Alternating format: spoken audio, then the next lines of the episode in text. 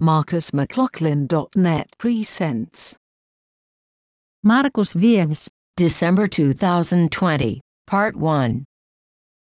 Eine Karen Akaki. and her twin sister Riitta was born 79 years ago in a village in Finland called Kangasala. The day before Pearl Harbor was attacked in Hawaii by Japanese forces. Mother Eine was born a refugee in a time of war.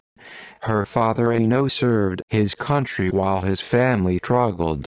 Food was rationed. There seemed to be no hope for Finland. It was called the Winter War, a war over land that the Soviet Union wanted to annex from Finland.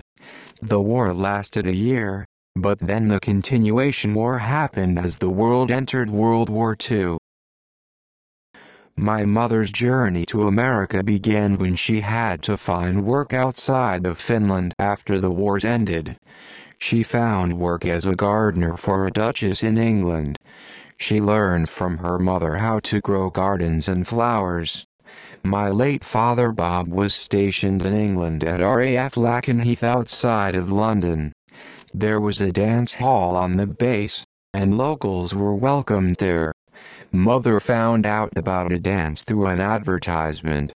My parents met, dated, then got married a year or so later.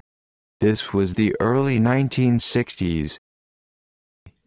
Happy birthday, dearest Eine, my mother, my friend, and my guardian angel. I love you. In part 2, I resume discussion on my upcoming projects.